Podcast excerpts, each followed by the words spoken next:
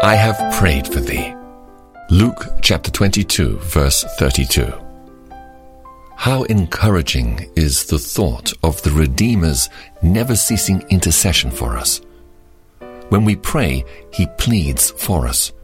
And when we are not praying, He is advocating our cause and by His supplications shielding us from unseen dangers. Notice the word of comfort addressed to Peter. Simon, Simon, Satan hath desired to have you that he may sift you as wheat, but what?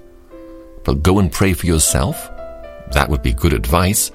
But it is not so written. Neither does he say, But I will keep you watchful, and so you shall be preserved. That were a great blessing. No, it is, But I have prayed for thee, that thy faith fail not. We little know what we owe to our Saviour's prayers. When we reach the hilltops of heaven and look back upon all the way whereby our Lord God hath led us, how shall we praise him who before the eternal throne undid the mischief which Satan was doing upon earth?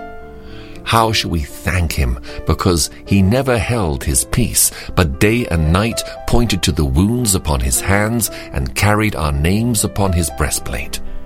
Even before Satan had begun to tempt, Jesus had forestalled him and entered a plea in heaven. Mercy outruns malice. Mark, he does not say, Satan has sifted you, and therefore I will pray, but Satan hath desired to have you. He checks Satan even in his very desire and nips it in the bud. He does not say, But I have desired to pray for you. No, but I have prayed for you. I have done it already. I have gone to court and entered a counter plea even before an accusation is made. Oh, Jesus, what a comfort it is that thou hast pleaded our cause against our unseen enemies, countermined their minds, and unmasked their ambushes. Here is a matter for joy, gratitude, hope, and confidence.